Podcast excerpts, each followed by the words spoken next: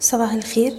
الرؤية الفنية لشركة الأهلي فاروس لتداول الأوراق المالية 7 نوفمبر 2021 الأسبوع اللي فات مؤشر EGX 30 قفل على ارتفاع عند مستوى 11612 إحنا بقالنا دلوقتي خمس أسابيع في صعود متواصل وصلنا لمستوى مقاومتنا الرئيسي 11700 نقطة وده أعلى مستوى في السنة.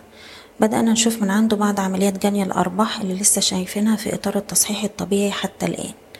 من الناحية التانية مؤشر السبعين مازال في انخفاض مستمر من شهر سبتمبر اللي فات ومازال الأسهم الصغيرة والمتوسطة أدائها الأضعف حتى الآن.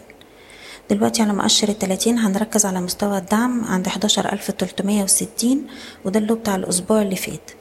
بالتالي طول ما إحنا محافظين عليه هنشوف استمرار لمحاولات الصعود وبتأكيد اختراق مستوى مقاومتنا حداشر ألف وسبعمية هنستهدف مستوى المقاومة لاتناشر ألف نقطة.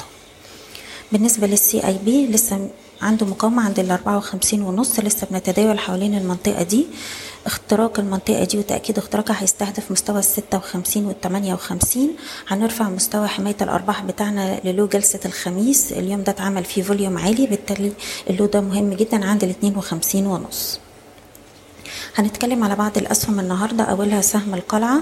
عندنا المنطقة اللي ما بين جنيه 23 جنيه 22 منطقة تجميع جيدة وشايفين منها يروح السهم يجرب على مستوى مقاومته الجنيه 37 بالنسبة لسهم فوري راح يجرب أكتر من مرة على منطقة الدعم ما بين 14 13 80 ولسه محافظ على المنطقة دي. دي منطقة تجميع جيدة للسهم من هنا ممكن نشوف ارتداد لأول مقاومة 15 30 اللي باختراقها ممكن نزود الشراء بتاعنا. ومن هنا نستهدف 16 17 وربع. بالنسبة لسهم أوراسكوم فنادق السهم ما هو محافظ على الخمسة جنيه وربع. السهم ده احتفاظ. ممكن نزود شراء باختراق الخمسة جنيه وستين قرش. ولسه عندنا مستهدفات عند الستة والستة وربع. الشرقية للدخان. بدأت ترد بأحجام تداول عالية خلال جلسة الخميس من منطقة الدعم الرئيسية بتاعتها ما بين 11 ونص 11 وربع.